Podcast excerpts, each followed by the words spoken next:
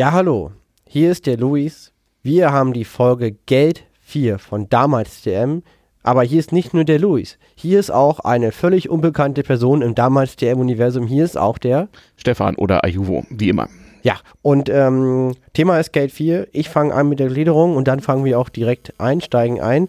Wir haben in Gate 3 aufgehört und zwar kurz nach dem Zweiten Weltkrieg. Mhm. Deutschland hat verloren. Deutschland wurde in Besatzungszonen aufgeteilt und wir schließen die als ersten Punkt der Folge einfach ab, wo wir aufgehört haben und machen die Überleitung. Mhm. Danach reden wir über die Vorbereitung der Währungseinführung und Mhm. zwar auf ost- und westdeutscher Seite Mhm. für D-Mark und Ostmark. Mhm. Danach reden wir über Bretton Woods. Mhm. Dann reden wir über die EZU, die Europäische Zahlungsunion Mhm. und fangen und hören auf mit der freien Konvertierbarkeit der westdeutschen Währung. Ungefähr so. Also so ist unsere grobe Ja, Struktur. ja, es gibt also tatsächlich einen Plan bei damals TM, man sollte es ja gar nicht für möglich halten. Und wir haben viel, viel vor. Ja, Und ähm, hören, wir fangen an 1947, würde ich sagen. So ja wir sagen. fangen eigentlich da an, wo wir mit Geld 3 im März aufgehört haben. Also im März 2016 haben wir ja in Essen Hm? Geld 3 produziert, unsere kleine Serie äh, in diesem Podcast über die Dinge, äh, wie sie waren, nicht und wie es kam, dass es kam, so dass es ist, wie es ist, so dass wir heute noch davon beeinflusst sind. Geld ist ja so ein bisschen so ein Metathema, sonst geht es ja um alte Technik und äh, wie das alles so kam, damit wir das äh, so, heute so haben, wie wir es haben. Und der Geldbegriff hat sich ja doch immer ein bisschen geändert. Und der pädagogische Sinn dieser Folge hier soll eigentlich sein, diese äh, relativ moderne Währungsreform Mitte des 20. Jahrhunderts mal zu beleuchten und zu gucken, was ist da eigentlich passiert, wenn ein Staat gezwungen ist, seine bisherige Währung aufzugeben, wie regelt er das eigentlich, eine neue einzuführen. Da kann man nämlich einiges darf, äh, dafür lernen, wie man heute ähm, die sogenannte Euro- oder Finanzkrise, die ja in verschiedenen Stufen seit 2008 andauert. Wir schreiben jetzt 2016, genauer gesagt äh, den 30. Oktober 2016. Hm. Ähm, Die, um diese Krise und die Möglichkeiten zur Lösung in den einzelnen Ländern besser zu beurteilen, das ist eigentlich so das pädagogische Ziel. Also unser Kernziel ist, Mhm. ich hack da mal ein, Stefan, Klar, Alternativlosigkeit ist das, was die Regierung zu ihrer Politik sagt. Was wir machen, ist alternativlos und das ist Mhm. es eben nicht. Es Mhm. gibt immer Alternativen, man kann sich immer anders entscheiden. Mhm. Ob das gute Alternativen sind, das sei dahingestellt, ob die Genau. Sinn machen. Aber wenn man will, kann man verdammt nochmal viel. Und das ist ein gutes Beispiel aus der Geschichte, Mhm. um halt das Thema einer Währungsunion von einem anderen Gesichtspunkt Mhm. zu beleuchten. Was hätte man anders machen können? Was hätte Sinn gemacht? Was hätte keinen Sinn gemacht? Genau. Also hinterher ist man natürlich immer schlauer. Ähm, Ich finde äh, nicht so sehr ähm, die, die Alternativlos-Politik schlecht, ich will das gleich begründen, sondern die Wortwahl. Ähm, wer sagt, das ist alternativlos, das müssen wir machen, der im Grunde genommen führt er ja politisch. Der, Aber, lieber der, der Stefan, sagt, da wir möchte ich dich- jetzt. Dann möchte ich Mhm. dich nochmal, das würde ich gerne auf hinten verschieben. Mhm. Ich würde sagen, wir fangen von vorne an Mhm. und kommen auf dieses Thema der Alternativlosigkeit und auf die heutigen Auswirkungen Mhm. und auf, auf die Vergleich zu der heutigen Mhm. Situation zum Schluss der Folge. Ganz kurz. Ja. Fang an. Wo haben wir aufgehört? Also wir haben damit aufgehört, dass wir die Situation nach Ende des Zweiten Weltkriegs beschrieben haben. Deutschland ist in vier Besatzungszonen aufgeteilt. In allen diesen Besatzungszonen gilt weiterhin die Reichsmark des Dritten Reiches. Das weiß keiner, dass es immer noch 46, 47 die Reichsmark gab. Genau. Und äh, wie dieses Geld beschaffen war, äh, das äh, haben wir in der Folge Geld 3 erklärt. Wer es nicht mehr weiß, höre sie gerade nochmal nach. Sie ist nicht sehr lang, eine gute Stunde Mhm. oder so. Mhm. Ähm, und gleichzeitig hat aber auch das Geld seine Funktion zum Teil eingebüßt, denn man kann nicht einfach Dinge kaufen und verkaufen, wie man will. Ich glaube, dein Gerät stört irgendwie. Du müsstest du vielleicht doch ausschalten. Okay, ich gehe auf Flugmodus. Ja. Du weißt ja, der, der, der Feind des Podcasts, das sind äh, Handys und andere tragbare Geräte.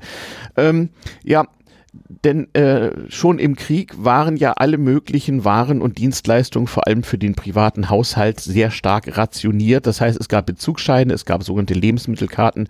Man kann mal Bilder googeln im Internet, also so Pappkarten, wo, wo dann zum Beispiel der Schlachter oder der Bäcker so, äh, so kleine Papp-Vierecke äh, herausschnitt, um einem dann so und so viel Gramm Wurst, Fett, Brot oder was immer zu übereignen. Der Klassiker aus der Zeit ist der Begriff der Zigarettenwährung.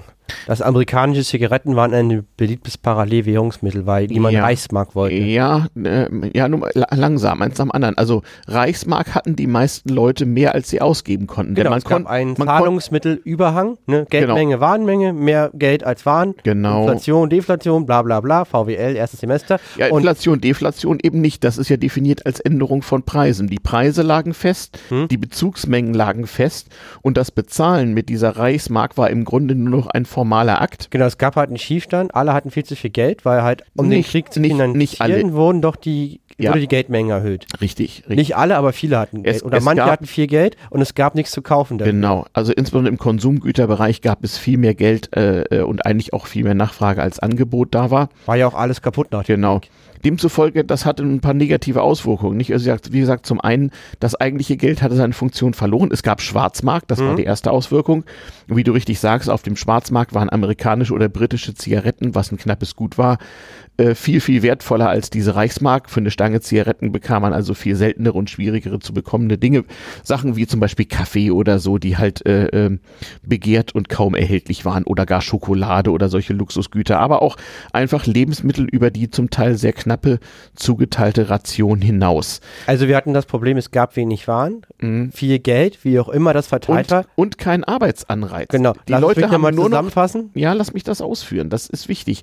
Ähm, die Wirtschaft kam nicht hoch, weil Mhm. die Leute nur das gearbeitet haben, was sie äh, brauchten, um Mhm. so viel Reichsmark zu kriegen, um das bisschen kaufen zu können, was es auf Karten gab. So ein bisschen so wie heute auf Kuba, aber Mhm. ich schweife ab. Erzähl weiter. Jedenfalls, aber genau, das war ein wichtiger Punkt. Die Situation war in allen vier Besatzungszonen die gleiche. Es Mhm. gab verhältnismäßig viel Geld gegen verhältnismäßig wen, wenig Waren, wie auch immer das Geld verteilt war. Und es gab keinen Anreiz zur Arbeit. Mhm. Und ohne eine stabile, allgemein akzeptierte Währung, die die Leute auch wollen, Mhm. funktioniert das kapitalistische oder auch sozialistische System nicht, wie es soll. Und man war sich einig bei den Besatzungsmächten, wir brauchen eine neue Währung. Naja, Anreiz zur Arbeit gab es schon, aber äh, auf etwas unangenehme Art. Nicht im, äh, äh, entweder du musstest bestimmte Arbeiten tun, zum Beispiel Trümmer räumen, damit du überhaupt Lebensmittelkarten oder genügend Lebensmittelkarten bekommst. Oder aber da namentlich in der Sowjetzone, wenn du nicht genug oder nicht dann gearbeitet hast, wenn du sollst, dann war, warst du halt äh, ein Krimineller und wurdest entsprechend bestraft und zur Not von der sowjetischen Besatzungsmacht einfach mal weit weggeschickt und, und nie wieder gesehen. Also ähm, Möglichkeiten der Mitarbeitermotivation gab es schon, die waren aber ein bisschen unangenehm. So, in der Situation Mhm. sind sich Besatzungsmächte, korrigiere mich, einig, wir brauchen eine neue Währung. Richtig? Ja, ja, da sind sie sich grundsätzlich drüber einig Genau. gewesen. Jetzt Aber, Frage- aber da hörte der Grundsatz auch auf. Genau, weil jetzt kommt mal eine Frage. Mhm. Wie kam es, weißt du das? Also wie, wie kam es, wie es kam? Also weil die Entscheidung, dass die drei Westmächte eine Währung aufmachen Mhm. und die eine die russische Besatzungsmacht ihre eigene Währung aufmacht, die ist ja nicht so naturgegeben, logisch Mhm. Nein. gewesen, sondern die ist halt damals entstanden. Mhm. Und wie kam es? Weil ich könnte mir zum Beispiel vorstellen, die Franzosen waren damals sehr stolz auf ihr besetztes Stück Deutschland, Mhm. weil die hatten ja im Krieg nichts zu melden gehabt und mussten es irgendwie nachholen, weil sie so stolz waren als Siegernation. Okay, ist ein bisschen hart formuliert, aber die Franzosen waren immer sehr, Mhm. Ja. hatten sehr emotionalen Bezug zu. Also, egal, jedenfalls, ich kann mir vorstellen, dass die Franzosen nicht immer ein großer Fan waren, zum Beispiel mit den Briten und Engländern gemeinsame Sachen zu machen. Und außerdem wäre es ja auch eine Variante gewesen, eine Währung über alle Zonen einzuführen. Wie kam es denn dazu, dass es dann zu einer ostdeutschen und einer westdeutschen Mark kam? Ja, also drei Jahre nach Kriegsende hatte sich das ja schon so ein bisschen auseinandersortiert. Mittlerweile hatten die Briten und die Amerikaner ihre Besatzungszonen zur sogenannten Bizone zusammengelegt und damit kontrollierten sie den größten Teil der deutschen Wirtschaft. Die Franzosen waren genau wie die Engländer im Grunde genommen Mitverlierer des Zweiten Weltkrieges. Er hatte zwei Sieger, die USA und die Sowjetunion. Die sind politisch und wirtschaftlich sehr viel wichtiger geworden, auch militärisch sehr viel wichtiger geworden im und nach dem Zweiten Weltkrieg. Äh, Die Franzosen waren die meiste Zeit besetzt und äh, äh, waren sozusagen äh, als Formalsieger mit an den Tisch geholt worden. Und die Engländer hatten zwar sozusagen militärisch tatsächlich mitgewonnen, waren aber vollkommen pleite, bis über beide Ohren bei den USA verschuldet und äh, waren gerade dabei, ihr großes Weltreich, das war ein Sechstel der Erdoberfläche ausmachte, zu verlieren. Sodass im Grunde genommen die beiden Gewinner, USA und Sowjetunion, sich nun anfingen, nicht, der Kalte Krieg warf seine Schatten voraus, anfingen sich darüber zu streiten, wie es weitergehen sollte.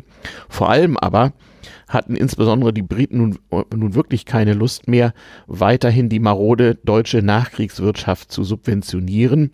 Denn auch in England waren ja nach wie vor äh, Lebensmittel rationiert und Äh, einige Zeit mussten zum Beispiel die Engländer noch äh, äh, Getreide nach Deutschland liefern, damit da überhaupt halbwegs vernünftige Rationen bei rauskamen. Also es gab ein großes Interesse, die Wirtschaft muss in Gang kommen, aber mit dieser zunehmend wertlos gewordenen Reichsmark ging das nicht. Es hatte einen Grundsatzbeschluss mit den Sowjets im Kontrollrat gegeben, man äh, müsse da, daran gehen, irgendwie äh, die Währung zu reformieren. Aber weil die Sowjets ja in ihrer Besatzungszone ihr Wirtschaftssystem einführen äh, wollten, wo ja Geld eine ganz andere Funktion äh, hatte als mhm. in den mhm. westlichen Ländern, konnte man sich natürlich nicht einigen, so dass ganz geheim, und das haben Währungsreformen immer an sich, ähnlich wie die Revolution immer über Nacht kommt, so kommt die Währungsreform erst recht immer über Nacht, und zwar buchstäblich.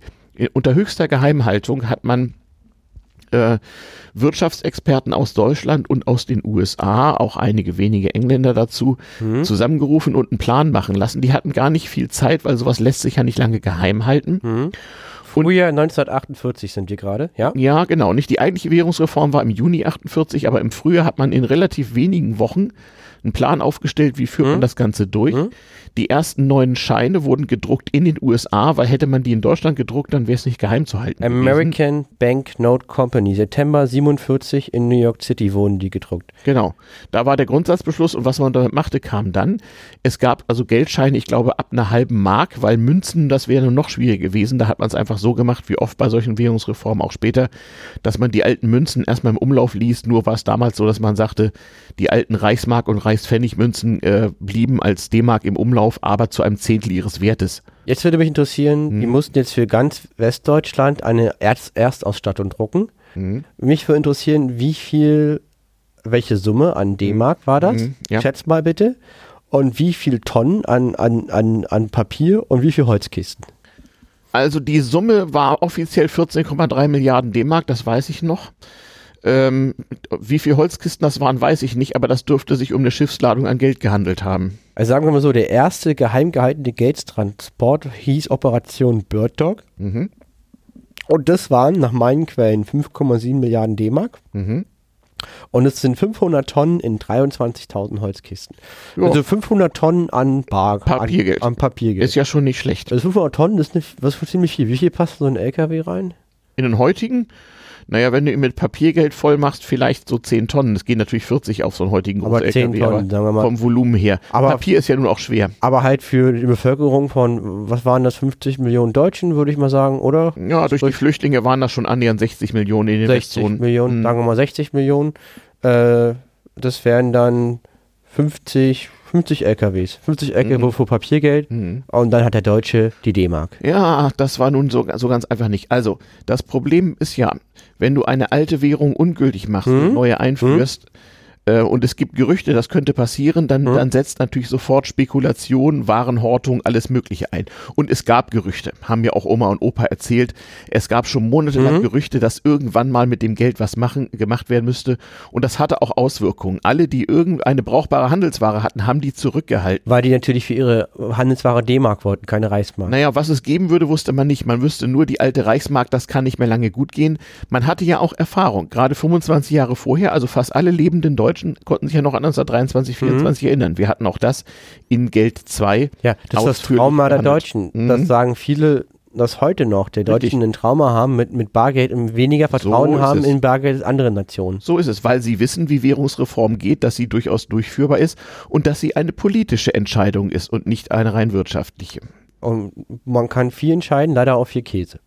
Genau, und das weiß man im Voraus nicht. Also in dem Fall ist es recht gut gelungen und natürlich gab es auch ein paar Probleme. Das war 1923 auch so, das war auch 1990 so. Im Nachhinein haben die Leute natürlich immer recht. Man hat versucht, einen möglichst guten Plan zu machen und da gab es auch durchaus Streitigkeiten. Der auch heute noch gern zitierte John Maynard Keynes aus England hatte natürlich eine etwas andere Meinung als die damaligen. Genau. Ich hake nochmal kurz ja. ein, gleich weiter, mhm. Stefan. Wir mhm. haben die Vorbereitung abgeschlossen, wir kommen jetzt zum Gliederungspunkt Umsetzung. Wir sind jetzt okay. quasi konkret dabei, wie es umgesetzt wird. Du meintest okay. ja auch gerade, hm. Luis, so einfach war das nicht. Nee. Und jetzt ist genau der Punkt, mhm. erklär mir doch mal, warum es nicht so einfach war. Wie gesagt, man musste die Leute äh, in gewisser Weise überraschen. Hm? Ähm, Währungsreformen, wie überall auf der Welt, finden am besten über ein Wochenende statt, Hm? ne, wenn die Banken geschlossen haben.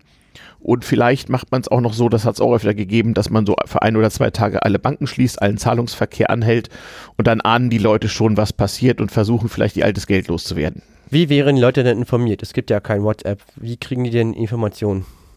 Über Gerüchte. In der damaligen Zeit gab es nur ein funktionierendes, äh, äh, relativ sch schnelles Medium, das war das Radio. Mhm. Das war von den Alliierten kontrolliert, ebenso die Presse. Es galt also Mund-zu-Mund-Propaganda und die funktioniert natürlich recht gut. Leute sprechen miteinander, telefonieren miteinander. Hm? Ne? Ich meine, Geld ist ja auch nicht ein unwichtiges Thema. Genau. Vorsichtig Es formuliert. gibt Ängste und Gerüchte und es gibt den Schwarzmarkt natürlich auch. Mhm. Wenn auf dem Schwarzmarkt plötzlich die Preise nervös werden, dann kann man sich auch vorstellen, ah, da ver versuchen die Marktteilnehmer irgendwie zukünftige Wertveränderungen zu antizipieren. Und Und sprich, wenn jemand irgendwie die, die, die, die eine Rieche hat, scheiße, es gibt eine Währungsreform, der versucht Ja. vielleicht tendenziell die Mhm. Altwährung loszuwerden. genau, indem man zum Beispiel plötzlich bereit ist, viel höhere Preise für die Schwarzmarktware zu bezahlen. Hauptsache, man ist die Kohle los und hat irgendwas Werthaltiges. Genau. Ne? Opa hat es versucht mit, mit irgendwelchen ziemlich wertlosen Aktien. Wer, wer konnte, hatte natürlich womöglich gar Devisen oder eben die amerikanischen Zigaretten. Also ein Beispiel nur, wenn, wenn so ein Gerücht über Währungsreform auftritt, kann man sich vorstellen, dass der Schwarzmarktpreis für amerikanische Zigaretten explodiert ist. Hm? Ja, das wäre so ein typisches Vorzeichen. Diese Situation kann man auch eins zu eins auf Griechenland übertragen, wenn falls die eine Reform machen würden sollen, aber hinten an der Folge ranhängen. Wollte ich nur kleiner Seiten. Ich wollte gerade sagen, äh, da sind wir noch lange nicht, da ko- kommen noch ein paar Folgen weiter. Hm? Aber Lehrstück, wie, ma wie machen wir denn nun, was ist eine Währungsreform? Wie, wie machen wir das denn Genau. am besten? Ist, würde ich sagen, wie eine Migration eines technischen Systems. Ist Mhm. für mich beruflich wichtig. Mhm. Du, hast ein, du hast ein altes System und ein neues System. Und dann Mhm. gibt es einen Big Bang am Wochenende, einen roten Knopf. Mhm. Und dann ist auf einmal alles umgestellt. Mhm. Per Order Mufti. Mhm. Richtig? Jetzt mal so ganz simpel Genau. Ausgedrückt. Na, warum ist denn Geld überhaupt etwas wert? Weil Leute glauben, dass sie nicht nur heute, sondern auch morgen dafür Brötchen kaufen können. Korrekt. Früher war das so bei Gold und Silber, später bei, bei bunten Papierzetteln mit dem Bild vom Kaiser drauf.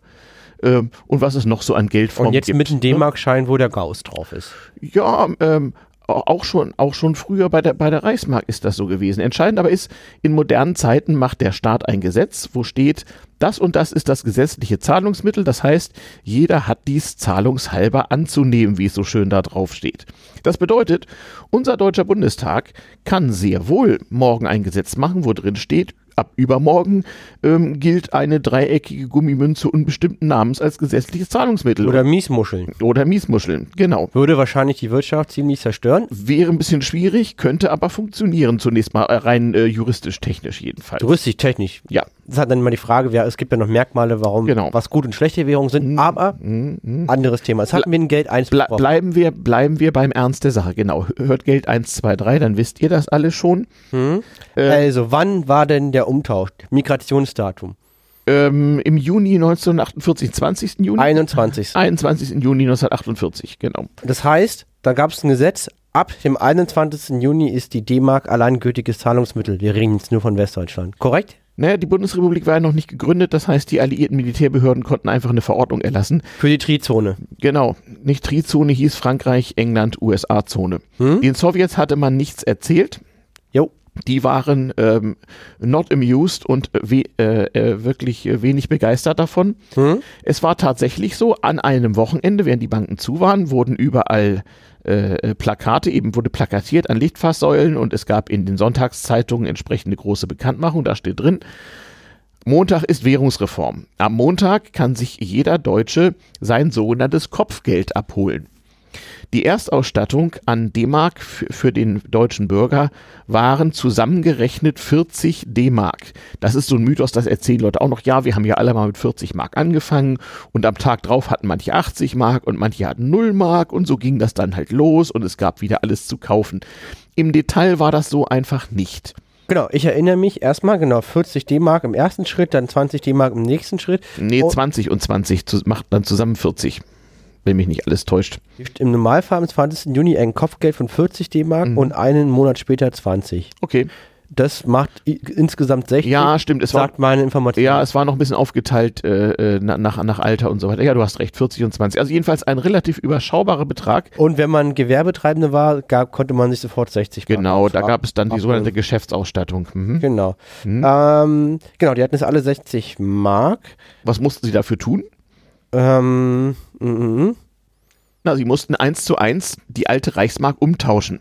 Aber es ist bekannt, das weiß man, wer gar nicht mehr, wer gar nicht mehr 40 Mark besaß, solche Leute gab es ja durchaus, Flüchtlinge oder sowas, der bekam die 40 Mark trotzdem. Ja, logisch, weil jeder war scharf drauf. Dann hat man einen Richtig. Deal gemacht, ich gebe dir 40 Mark, wir Ja. machen halbe halbe. Ja. Weil 40 Mark sind ja nie im Leben Alles 40 kein Problem. Genau. Entscheidend war nicht so sehr, wie viel, äh, wie das Altgeld wegkommt, sondern dass das neue Geld unter die Leute kommt. Um Um die Akzeptanz zu erhöhen. Ist Genau. wahrscheinlich so ein bisschen Marketing. Ne? Wir Ja, haben hier eine to to to tolle Sache, die D-Mark, um unsere Ziele ganz zu erreichen. entscheidend, ganz entscheidend ist Psychologie. Der ganze Geldwert ist Psychologie. Wenn Leute glauben, Mhm. Geld sei etwas wert, dann ist es etwas wert. Und wenn sie den Glauben verlieren, ist es nichts mehr wert. Dieses diese Story wollte jeder gerne glauben, weil jeder wusste, das alte Geld, das kann nicht mehr lange gut gehen. Und die Leute wollten endlich wieder Waren haben. Kann man ja vorstellen. Nach, Genau. nach der, wie, wie viele Jahren Mangelwirtschaft. Hm. Ich erinnere mich, wirklich, ich kann mich erinnern an, an meinen Geschichtsunterricht in der Schule. Und da war das halt so, da sieht man irgendwelche Bilder Hm. von glücklichen Deutschen, die mit ihren D-Mark-Scheinen vor dem Fleischer stehen, wo auf einmal Wurst hängt. War das wirklich so? Und vorher war da keine da. Mhm. Also das, Das war, ist das, das ja, plakative Bild aus meinem Geschichtsunterricht. Ja, genau. Also das ist dann das, was in der Zeitung steht. Nicht? Mhm. Du weißt ja, die Wahrheit, was wirklich passierte und was in der Zeitung stand, das ist immer mal ein Unterschied. Also tatsächlich hatten viele Leute äh, in Erwartung einer irgendwie gearteten Abwertung oder Wertloswerdung der Reichsmark viele Waren zurückgehalten. Mhm. Und äh, äh, schmissen diese nun sozusagen auf dem Markt, wo es was zu kaufen gab. Mhm. Ähm, nun war das nicht so fürchterlich viel Geld. Also Monatslöhne waren auch damals schon Mhm. in, in, in durchaus mittlerer dreistelliger Höhe äh, nicht selten. Also dass jemand 200 Mark im Monat verdiente, äh, kam durchaus häufig vor. Das Mhm. bedeutete 20 Mark war nun echt nicht so viel, 40 oder 60 auch nicht. Aber immerhin so ein Drittel Monatsgehalt wurde rausgeschmissen erstmal in Anführungsstrichen und zwar ohne Verlust. Das heißt, Das ist wie man heute so 600 Euro jeden geben würde. genau, wenn man sagen Als würde, vergleichbare man, Summe. Genau, wenn man sagen würde, ab morgen gilt die, gilt die dreieckige Gummimünze, dann sagt man 600 Euro gegen 600 dreieckige Gummimünzen. Und die sind angenommen Kaufwert von 1 zu 1, mal spekulativ. Genau. Das heißt, mit 600 Gummimünzen kann man schon, also man kann nicht in Urlaub fahren so richtig damit, aber obwohl das sogar gehen würde, wenn man richtig sparsam ist. Mhm. Aber das ist schon eine Summe Geld, gerade wenn man jahrelang im Elend gelebt hat, Mhm. ist das schon echt was wert. Also da kann man schon 5, 6, 10 Mal gut essen. Genau, von. genau, genau. Naja, äh, es gibt natürlich auch immer Nutznießer von so etwas, zum Beispiel Leute, die äh, Schulden haben. Ne? Ja. Wobei das äh, noch ein anderes Ding ist. Es wurde ja, äh, es war ja nicht so, dass sozusagen äh, die alten Verträge, also Mieten, Löhne, Schulden, Bausparverträge, was immer es so alles gab, dass das einfach wertlos wurde. Sondern es gab erstmal diese Grundausstattung, eins zu eins, das heißt ohne Verlust. 60, ne? Genau. Und das restliche Geld, Genau, das wäre meine Frage gewesen. Wie ist es mit den Bankkonten? Genau.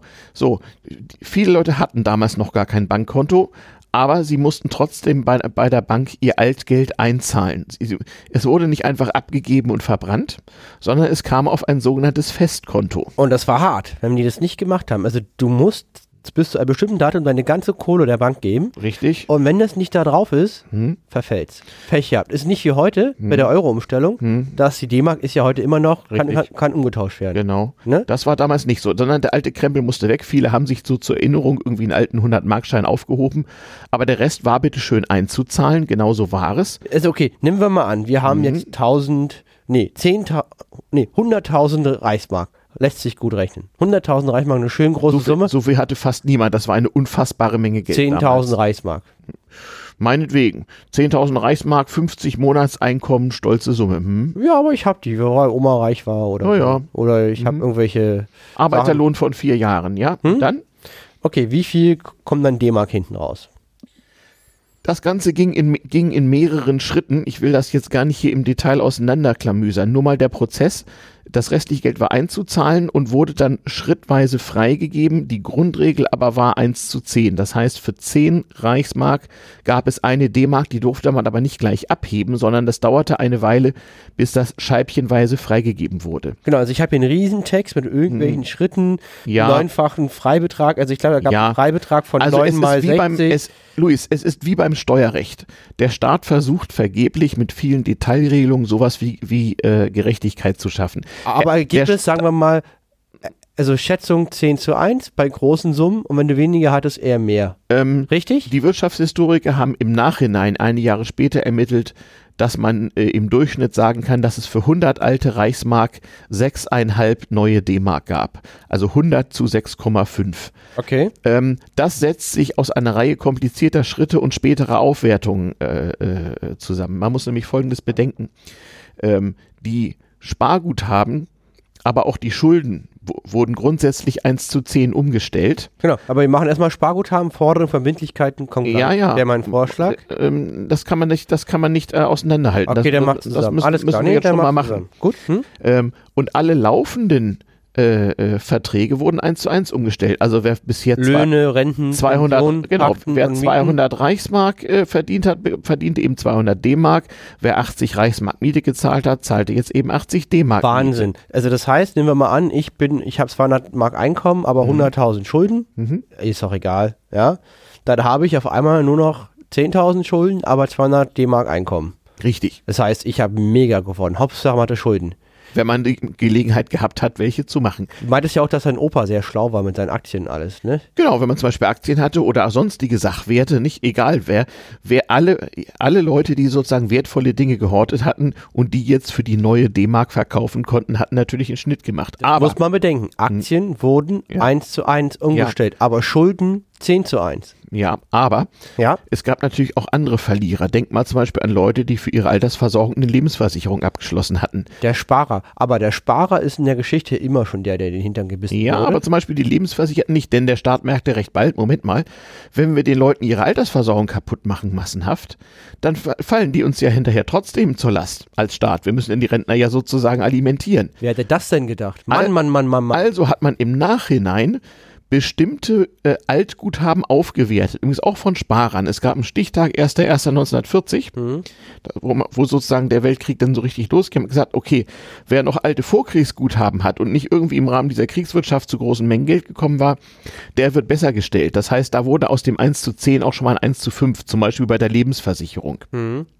Natürlich galten auch da wieder gewisse Grenzwerte.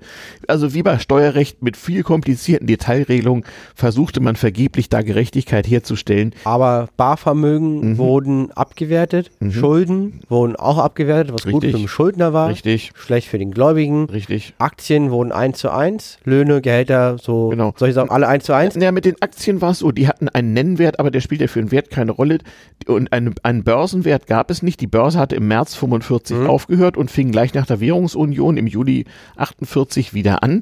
Dazwischen gab es Wertpapierhandel nur über die Banken. Ich hatte ich erzählt, so hat Opa das gemacht. Ne? Und da bildet sich natürlich sofort ein Kurs in D-Mark für eine Daimler-Benz-Aktie. Warum nicht? Okay. Mhm. Dann haben wir noch irgendwie noch ein kleines Exkurs, vielleicht von ein bis zwei Minuten. Mhm. Ja. Mhm. Bilanzen. Gab es da irgendwas zu beachten? Aktiv, Passivseite, wie haben Ja. Unternehmen das gemacht? Ja, das, es gab dann was zu beachten, wenn die äh, Umstellungswerte auf der Aktiv- und Passivseite der Bilanz mal nicht ganz synchron waren. Das gab es auch in anderen Währungsreformen äh, äh, Reformen immer mal. Wenn du also zum Beispiel manche Schulden und manche Forderungen nicht gleichmäßig umstellt, dann gerät die Bilanz in ein Ungleichgewicht. Ja, ja, klar. Aktiv Ne? und Passiv muss immer gleich Genau. sein. Du Und- hast ja eine Aktivseite, dann hast du Fremdkapital, die Differenz Richtig. ist das Eigenkapital. Klassische BWL. Ein So. ty- typischer Fall für sowas waren etwa die Banken. Buchhalterisch war die Banken mit den Regeln der Währungsreform, äh, äh, den Regeln der Doppelbuchführung nach schlagartig plötzlich pleite, weil ihr Eigenkapital aufgezehrt war. Also bekam die, oh Wunder, Lass es mich nochmal erklären, Mhm. das war vielleicht ein bisschen schnell. Also Bilanz, Aktivseite, Anlagevermögen. Tendenziell 1 zu 1. Passivseite, Fremdkapital, Eigenkapital. Mhm. Das Fremdkapital hat, war nur 10% so viel wert. genau, Nachher, das waren ja die Einlagen der Kunden bei der Bank. genau. Und äh, daher kommt dieser Schiefstand. Und deswegen waren die auf einmal faktisch pleite. Mhm. Ja, aber auch auf der Aktivseite Kann man das so vereinfacht au- ausdrucken? Das ist etwas zu einfach. Äh, lange Rede, kurzer Sinn. Genau, lass den, es auch beenden. Müssen Den, den Banken wurde geholfen. Sie, sie bekamen nämlich gegen die Bank Deutscher Länder, den, Vor, den Vorläufer der Bundesbank, eine sogenannte Ausgleichsforderung und mussten diese aus ihren zukünftigen Gewinnen dann langsam abschreiben und tilgen. Das heißt, der Staat hat auch hier ganz administrativ einfach mit Buchhaltertricks, buchhalterisch die, Mhm. die Bilanz richtig gestellt. Auch hier ein politischer Beschluss, dass die Leute für diese neuen bunten Zettel und für diese neuen Zahlen in der Bankbilanz und für die neuen Zahlen auf dem Sparbuch Mhm.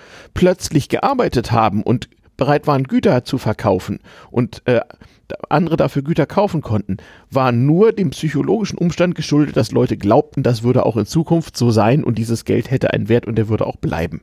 Sehr gut. Ich würde sagen, Bilanzthema ad acta. Mhm. Nächster Beitrag, Berlin. Immer Ich habe noch einen davor. gerne. Welchen? Lastenausgleich. Gut. Okay, fang an. Lastenausgleich. Genau. Jetzt zum Beispiel hast du mich abgehängt. Was meinst du denn mit Lastenausgleich? Ich denke mal, eine Last ist logisch, ist quasi eine Art von Verbindlichkeiten.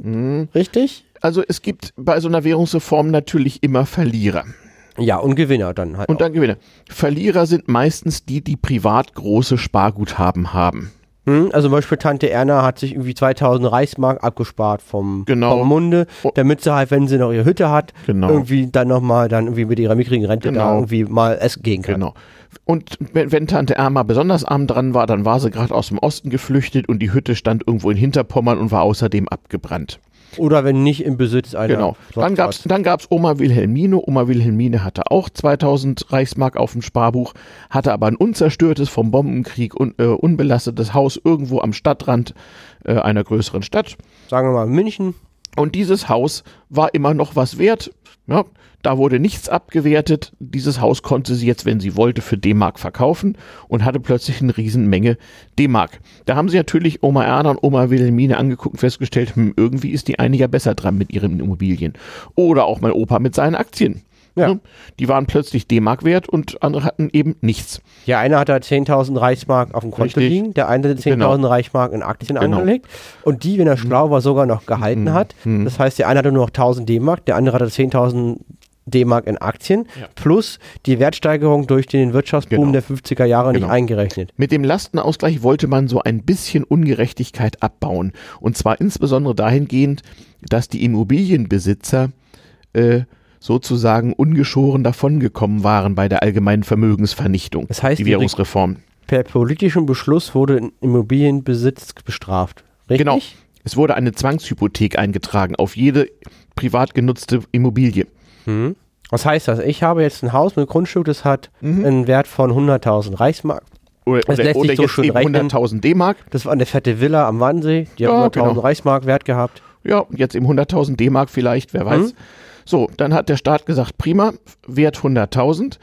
Wir tragen ins Grundbuch ein eine Zwangshypothek zugunsten der Bundesrepublik Deutschland in Höhe von 50 Prozent des Wertes, also 50.000 Mark. Das heißt, ich habe der Bundesrepublik Deutschland Geld geliehen, richtig? Nee, die, du hattest Schulden bei der Bundesrepublik Deutschland und das Finanzamt Ach, scheiße. Und, ja. die Finanz und das Finanzamt hat dich über einen langen Zeitraum, ich meine, es waren 20 Jahre, können auch 30 gewesen sein, ich weiß es nicht mehr, ich glaube 20 Jahre, musste man diese Hypothek tilgen beim Staat. Das heißt, du hast ans Finanzamt 5% Verzinsung, oder? mit 5% Verzinsung diese Hypothek getilgt. Das bedeutet also, es wurde den Immobilienbesitzern Bargeld weggenommen. Und das war Muss man sich mal vorstellen, dann, das war dass man dann sowas böse. heute einführt. Ja, könntest du jederzeit machen. Ja, Wahnsinn. Vermögensabgabe auf Immobilien. Das war besonders dann großer Mist, wenn du keinen Mieter in dieser Immobilie hattest, sondern sie selber bewohnt hast. Ja. Und dann muss die, das Geld muss man erstmal haben. Ja, ich, genau. Denn beispielsweise im Fall meines Großvaters war das der Wahnsinnsbetrag von 75 D-Mark im Monat.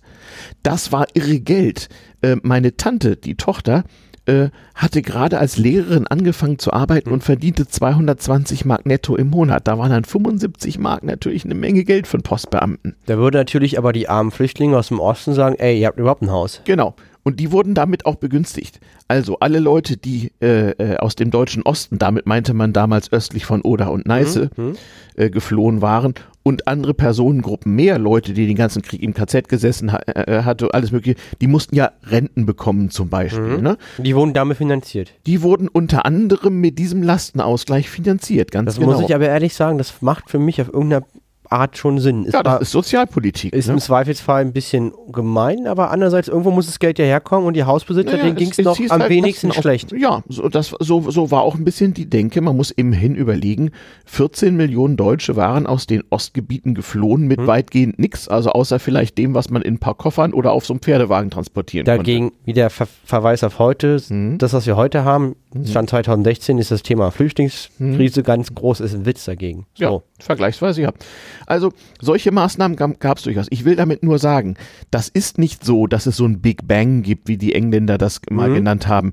So über Nacht no, äh, ein neues Spiel, neues Glück, neue Welt, sondern es ist ein politischer Prozess, der sich im Verborgenen in der Vorbereitung abspielt und noch über einige Jahre in der Nachbereitung. So war es übrigens auch 1923, 24, so war es auch 1990. Mhm. Wollte ich sagen, fand ich sehr interessant. Mhm. Lastenausgleich, mhm. wusste ich nicht. Mhm irre. Ich denke, gerade wenn man es heute machen würde, hm.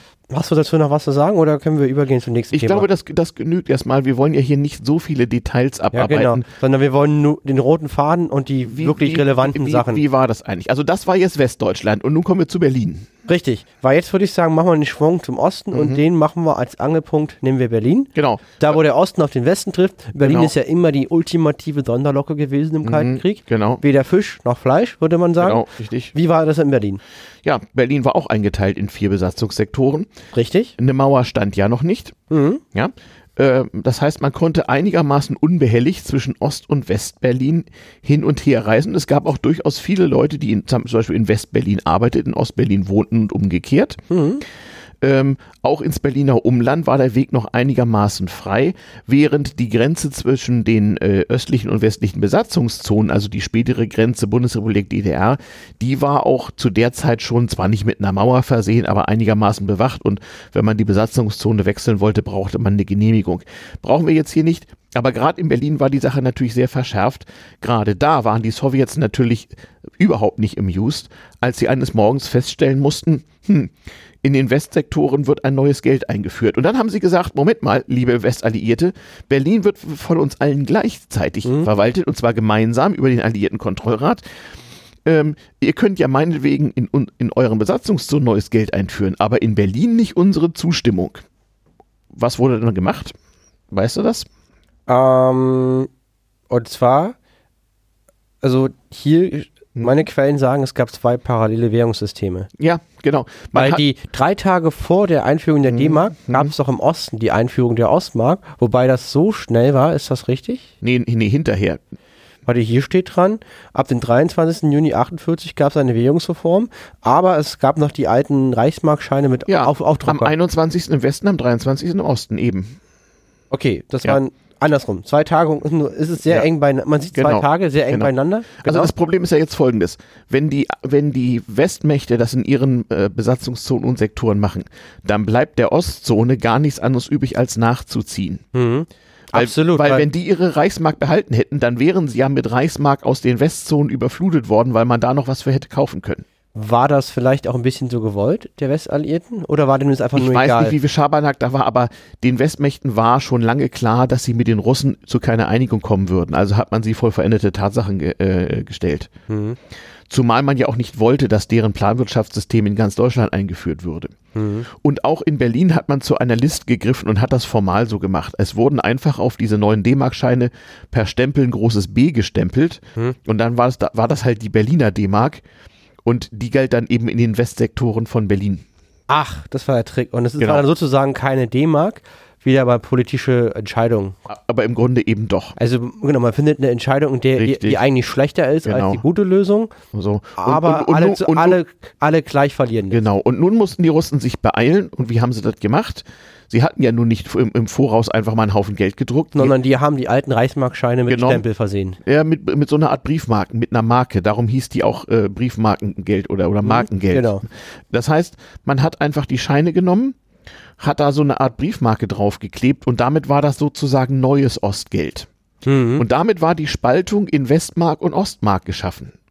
Und in Berlin hast du die auch ganz deutlich gemerkt. Du hattest binnen Tagen plötzlich Wechselstuben. Mhm. Du hattest binnen Tagen plötzlich einen Wechselkurs Westmark-Ostmark. Mhm. Und der war am Anfang so 2 Mark, 2 Mark 20 Ost für eine Mark West. Das heißt, die Leute haben schlagartig gesehen, die Mark im Osten ist nicht so viel wert wie die im Westen, obwohl die Umtauschregeln ähnlich waren. So und so viel Mark 1 zu 1 und dann. Das hat den Russen wahrscheinlich gar nicht gepasst. Das hat den Russen überhaupt nicht gepasst. Das war ein ziemlicher Prestigeverlust. Aber das war auch eine Katastrophe für viele Berliner, die im jeweils anderen Sektor gearbeitet haben. Stell dir vor, du hast in Westberlin gearbeitet, hast in Westmark deine Miete bezahlt und kriegtest in Ostmark Lohn absolute Horrorvorstellung. Ja, schöner Mist. Musst, ja. Musstest dir mal bei Zeiten einen anderen Job suchen. Ja. Aber das ist noch lange Jahre so Und gewesen. Es gab wahrscheinlich keine tollen Securities oder so, um das Sechs-Währungsrisiko zu hatchen. Egal, es war jetzt ein schlechter Witz. Lassen ja, wir das. Ja, in der Tat.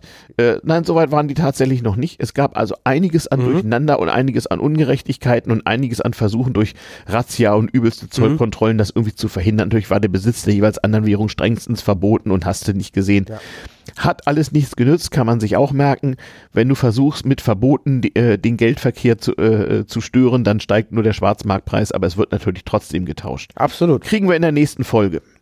Okay, also, ich fasse die Lage zusammen. Wir mhm. haben die wir haben D-Mark. Juni 1948 und wir haben die D-Mark in den Ende Juni. Ja. Also nach dem 23. Genau. Haben wir die D-Mark in den Westsektoren. Mhm. Zwar, das, und zwar einfach das, was die BRD dann war später. Genau, richtig. Wir haben in der SBZ, sowjetisch besetzten Zone, die Ostmark. Mhm. In Berlin haben wir eine Sonderlocke mhm. mit der Berliner Mark in genau. den Westsektoren. Und für die ganze Stadt galt eigentlich auch die Ostmark als Zahlungsmittel, ja. wurde aber von den westlichen Nationen quasi äh, nicht, nicht eingehalten. Keine Sau wollte in Westberlin die Ostmark haben. Das bedeutet, binnen Wochen waren diese Formalitäten erledigt. In Westberlin galt die Westmark, in Ostberlin die Ostmark. Fertig. Ja, und ich denke mal, dass halt die Leute, die dann halt äh, im Osten gearbeitet haben, entweder die Wahl hatten, in den Osten mhm. zu ziehen oder sich einen neuen Job zu suchen. Ja. Und ein paar Wochen später, ein paar Monate später zum Teil, äh, hat man natürlich auch äh, in der Sowjetunion für die Ostsektoren schöne Geldscheine gedruckt. Die sahen sehr viel schöner, größer und beeindruckender aus als die Westscheine übrigens. Musste, man musste ja den Gegner, ja, Klassenfeind die, ja auch übertrumpfen. Die Ostmark von 1948 sah also riesig, prächtig, bombastisch aus. Die Scheine waren auch viel größer, als wenn da Wunder was käme. Mhm. Da hatten die Propagandisten also mal richtig gut geschaltet. Mhm. Hm, also so ein 50 Ostmarkschein von 1948 ist ein prächtiges Ding. War ja auch eine Menge Geld. Mhm. Bei der Gelegenheit, es gab noch nicht so viele Scheine und noch nicht so große, nicht? Der größte Schein waren 100 Mark. Ähm, das war ja auch eine riesige Menge Geld. Mhm. Ähm, die Münzen, wie gesagt, da blieben erstmal die alten im Umlauf, die hat man dann mit der, mit der Zeit äh, durch die Münzen ersetzt, die übrigens in Westdeutschland bis 1900, nee, bis zum Jahr 2001 im Umlauf waren. Also ein Pfennig von 1948 der war bis 2001 äh, in Westdeutschland gültig und im Umlauf. Das mhm. ging. Nee, ist ja heute theoretisch immer noch äh, eintauschbar. Eintauschbar ist der immer noch, ja. Theoretisch. Ja. Ja, praktisch auch. Ich meine, naja, man kriegt einen halben Cent für, schwierig. Ja, gut, aber wenn du mehrere hast. Ja, genau. Genau. Wobei, wobei ich, Exkurs, ich wette, du würdest einen Cent kriegen, wenn du einen Pfennig dahin trägst. Ja, ich glaube, wegen Runden, ne? Na, einfach so, wenn man es kann. Wenn jemand da extra hinläuft und sagt, ich habe hier einen Pfennig, ich hätte gern einen Umtausch, glaube ich, ich glaube, so, so, nett kann man doch mal sein und einen Cent rauskriegen. Mö möglicherweise. Die Leute hatten damals wirklich andere Sorgen, also das hat, hm. aber äh, halten wir es aber trotzdem fest, es hat tatsächlich so zwei Jahre gedauert, bis sozusagen Münzen und Scheine so einigermaßen einheitlich überall durch waren. Ähm, und äh, die Bundesrepublik äh, Deutschland West und wir bleiben jetzt äh, für den Rest der Sendung erstmal in Westdeutschland. Den Osten kriegen wir später. Absolut. Also wir haben jetzt die Währungsunion als Gliederungspunkt mhm. durch mhm. und gehen wie angekündigt jetzt über. Mhm. Sei denn, hast du noch was zu sagen? Sonst ich habe noch sehr viel zu sagen. Aber wirst du einverstanden, wenn wir weitergehen? Ja. Gut, dann gehen wir weiter auf Bretton Woods. Oh, ja, ja, ja. Das äh, ist quasi, genau. Die waren, das war 1944? 1944 hatten sich die westlichen Länder noch während des Zweiten Weltkriegs auf eine Nachkriegs genau, da Weltwährungsordnung. Ich höre immer nur, wenn ja. Theorie hatte ich an der Uni Währungsunion ja, ja, gibt, Währungsreform, alles genau. mit Währung. Nachkriegsordnung, Bretton mhm. Woods ist immer so Schlagwörter, die man in den Kopf mhm. geworfen kriegt. Erklär mir das doch mal, weil ich richtig, was mm. ist Bretton Woods? Wo okay. ist das? Was ist das? Kann man das essen? Warum verdammt nochmal war das so wichtig? Ja, ja, ja, ja, ja, ja, ja. Auch wenn dein Studium bei Weitem nicht so lang her ist wie meins, wollen wir das mal versuchen zusammenzukriegen. Ja, aber dafür bist du ja da. Das ja, natürlich.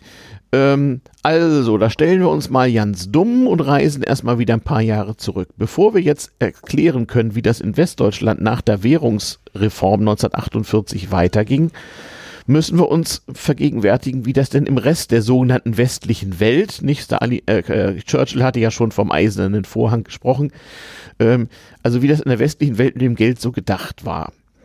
Und da fällt immer wieder der Name des amerikanischen Kurortes Bretton Woods, wo er genau liegt, habe ich vergessen. Da hatten sich schon während des Zweiten Weltkrieges in der Konferenz Ökonomen getroffen, vorwiegend amerikanische, aber auch ein paar britische äh, und auch, auch einige aus anderen Ländern und hatten überlegt, ähm, was machen wir denn, wenn dieser Krieg vorbei ist mit dem Geld? Denn es war ja so, dass nicht nur in Deutschland ähm, äh, die Geldmenge im, in den Kriegszeiten dramatisch angestiegen war und sich abzeichnete, dass wenn der Krieg mal vorbei wäre, es wesentlich mehr Geld geben würde als Güter und Dienstleistungen. War es doch ein Gedanke, den Käse, der nach dem Ersten Weltkrieg passiert ist, zu verhindern?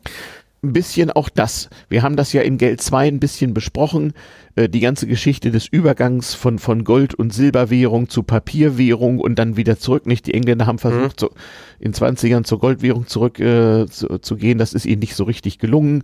Wir haben ein bisschen erzählt, wie in den USA, mhm. nicht wahr, im Zuge des sogenannten New Deals, der Roosevelt versucht hat, äh, ein neues äh, Wertverhältnis zwischen Dollar und Gold herzustellen. Mhm den privaten Goldbesitz ver, äh, verboten hatte und so weiter. Also auch in den USA jedenfalls war das mit der Währung abzusehen, ähm, dass da ein Reformbedarf bestünde. Nicht so dramatisch wie anderswo, aber immerhin. Mhm. Und da haben die USA sich politisch durchgesetzt. Denn wie gesagt, der zu Ende gehende Krieg hatte im Wesentlichen zwei Sieger, USA und Sowjetunion. Aber in wirtschaftlicher Hinsicht waren die USA im Vergleich zu vor dem Krieg plötzlich sehr viel mächtiger geworden. Aber lass mal jetzt Bretton Woods. Die haben sich getroffen, mhm. Nachkriegsordnung, mhm. was Geldpolitik anbetrifft, genau. für die kapitalistischen genau. Nationen, mhm. weil man unter anderem verhindern wollte, dass nochmal eine Krise wie nach dem Ersten Weltkrieg passiert. Richtig. Und generell, weil man auf die neue Situation neue Antworten genau. brauchte. Was wurde denn entschieden? Entschieden wurde, ähm, dass man einheitlich und geordnet das Wertverhältnis der Währungen auf der Welt regelt, indem man eine Weltbank gründet und einen internationalen Währungsfonds. Habe ich schon mal gehört. Gibt, gibt es heute noch. Ja, ich weiß, das war jetzt Ironie, genau. Genau. Und diese Bank hat zunächst mal die Aufgabe, den Zahlungsverkehr zwischen den Ländern zu regeln. Mhm ähm, und außerdem in einem System fest flexibler Wechselkurse, ich erkläre gleich, was das ist, mit dem Dollar als Ankerwährung dafür zu sorgen, dass die Währung aller Mitgliedsländer dieses Internationalen Währungsfonds und der Weltbank untereinander nach den Regeln dieser Länder umtauschbar sein sollten, damit es Welthandel gibt und damit Wohlstand in der Welt. Und man kurzfristige hohe Schwankungen verhindert, richtig? Richtig, genau. Also Sicherheit, mhm. zwar schwankende Wechselkurse, mhm. aber keinen freien Markt, mhm. der über Nacht den Wert einer Währung im Verhältnis zu einer anderen verdreifacht mhm. oder halbiert. Mhm. Richtig? Ja. So, nun muss man ja auch rechnen. Nun ist es klar, wenn, wenn du jetzt plötzlich 100 Staaten auf der Welt hast, mhm. die beschließen, okay, wir führen jetzt ökonomisch gesprochen so eine Art Einheitswährung ein, indem wir feste Wechselkurse unserer Währung festlegen. Mhm. Das ist ja nichts anderes. Ja. Dann musst du natürlich auch rechnen. Also es wurde halt zum Beispiel gesagt, wir sind Frankreich, wir mhm. haben einen Franc, ja. zwei Francs sind ein Dollar. Ja, Punkt. genau. Weil Dollar ist die Leitwährung. Nun, nun, nehme, nun nehme, stell dir eine Tabelle vor, äh, wo auf der X- und der Y-Achse jeweils, jeweils 100 Währungen aufgetragen sind und dann hast du 100 mal 110.000 minus die Diagonale in der Mitte minus 100. Äh, äh, verschiedene Wechselkurse. Da wirst du ja wahnsinnig bei. Mhm. Was haben sie also gemacht? Alles zum Dollar. Alles zum Dollar, genau. Es wurde einfach festgelegt, wie viel ein Dollar in jeder anderen dieser Währungen der Mitgliedsländer wert ist. Macht doch erstmal Sinn, weil die Amerikaner waren und Abstand die größte Richtig. Wirtschaftsnation. Mhm. Selbst wesentlich stärker als die russische, Richtig. was so, ja, ja, was so Bruttosozialprodukt, egal. Die, und die Russen machten da ja erstmal nicht mit. Die waren ja, genau, die, die wollten Genauso wenig wie die Deutschen, weil der Krieg war ja auch noch im Gange und die Japaner erstmal auch nicht. Ja, logischerweise. Die konnten aber später beitreten. Aber entscheidend war, mhm. wenn also jetzt äh, äh, ein mexikanischer Peso und ein amerikanischer Dollar äh, getauscht werden soll, dann gab es einen festen Wechselkurs und wenn jemand ein Peso in einen kanadischen Dollar äh, tauschen wollte, konnte dann, erst in Dollar und dann, dann wurde Dollar erst in, in, Dollar und dann von Dollar in kanadischen Dollar. Das war die sogenannte Crossrate. So habe ich noch Devisen gehandelt. Äh, nicht? Mhm. Man hatte den Bildschirm, da standen die aktuellen Kurse im Verhältnis zum Dollar drauf und dann konntest du mit einfachem Dreisatz ausrechnen, wie viel Pesos denn ein kanadischer Dollar war zum Beispiel. Da habe ich auch mal gelesen, dass das den Amerikanern auch mal mega geholfen hat, weil mhm. Alle wollten immer den Dollar haben, weil mhm. das ja diese Zentralwährung war ja. und, und, auch immer noch ist in vielen mhm. Bereichen. Mhm. Das heißt, die Amerikaner finden auch immer Gläubiger für ihre mhm. Schulden, ja. weil alle immer den Dollar abnehmen, mhm. aus diesen Gründen. Und ja. China hat ja unfassbare ja. Währung. Okay, ich komme wieder du, auf heute zurück. Ich schweife ab, schrecklich du schweifst ab. schrecklich ab, genau. Lassen wir das. Ähm, ja.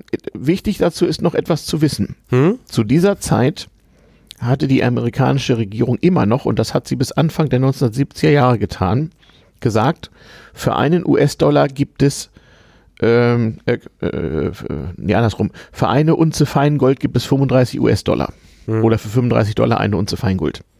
Wow, das überlege ich mir, wenn ich überlege, das, ist, das kann man heute nicht mehr vorstellen. Nee, weil, nee. weil, also ich würde sagen, wie ist eine Unze heute? Keine Ahnung. 31,1 Gramm.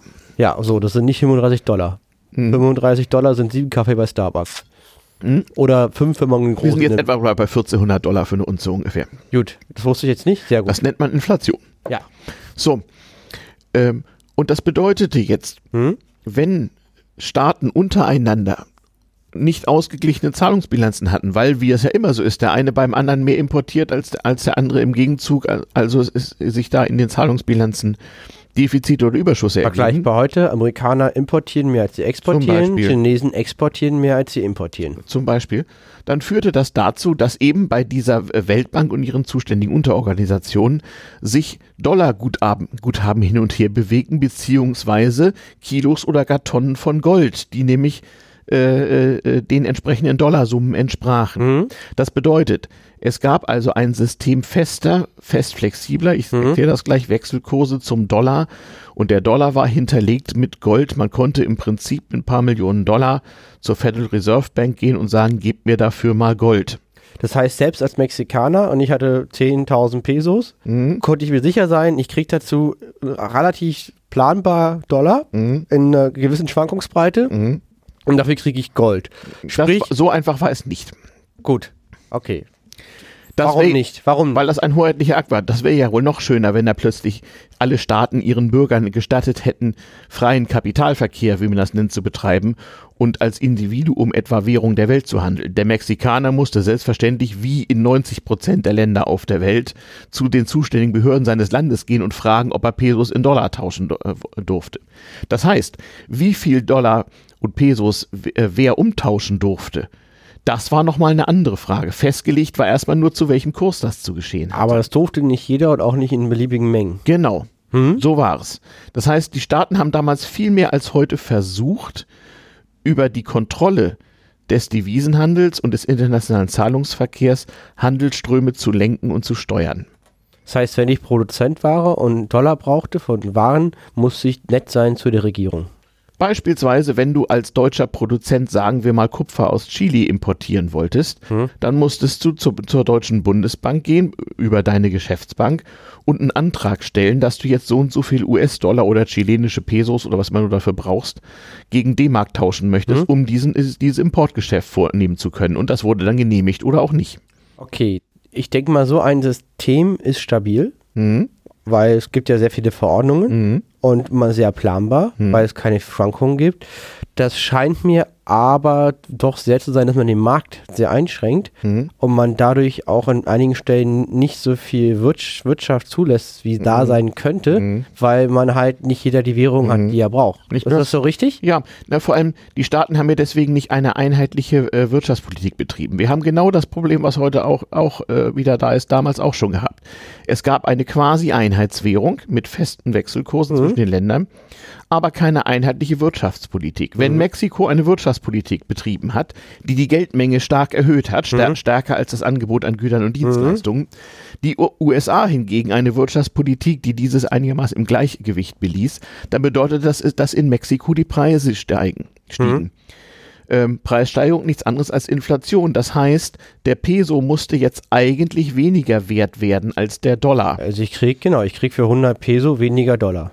Ja, so müsste es sein, aber nun lag der Kurs ja fest. Jetzt gibt es zwei Möglichkeiten. Was macht man dann? Heißt, inflationsnähere Politik wurde belohnt unter diesem Abkommen. Ja, das kommt drauf an. Es gibt, es gibt, wie immer Gewinner und Verlierer bei der Geschichte. Aber stellen wir uns das mal vor. Also in Mexiko steigt jetzt die Geldmenge gewaltig an. Die, ver die verzehnfacht sich. Punkt. Genau.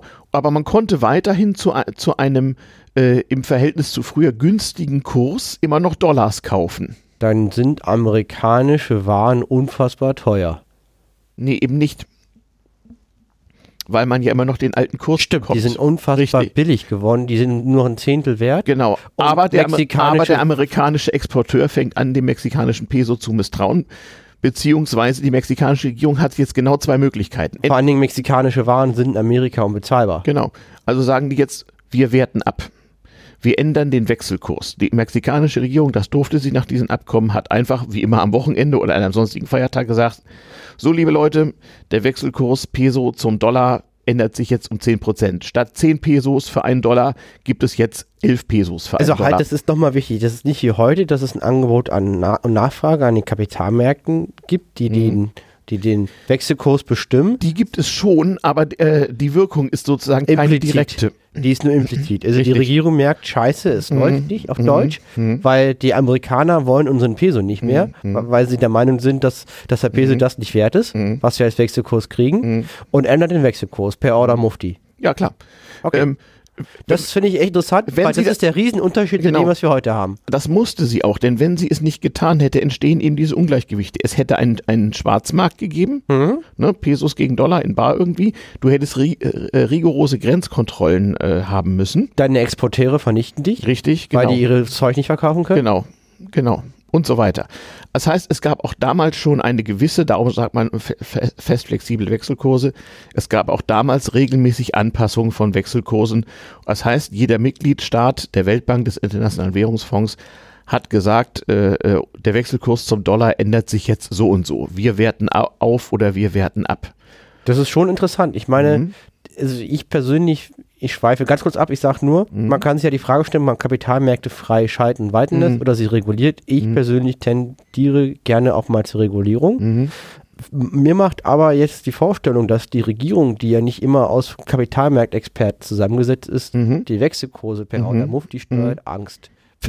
Ja, naja. Das ist meine persönliche viel- Meinung. kann, ich nicht, kann ich nicht beweisen. Fehlsteuerungen werden natürlich auch brutal bestraft. Wir sehen, Richtig. Wir, wir sehen es in der heutigen Zeit 2016 an Venezuela. Ja, ein, genau ein, das ein, ein, ich. ehemaliges, ein ehemaliges reiches Land ist bis zur Hungersnot ruiniert. Argentinien auch so ein Fall. Die Gab, es auch gab es mehrere Fälle. Also Ja. eine falsche Wirtschaftspolitik wird auch da brutal bestraft.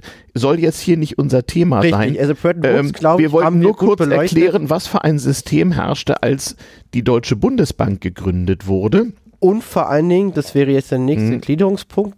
Hast du, ist okay, wenn wir darauf überleiten? Das kommt auch an, welcher das ist. EZU?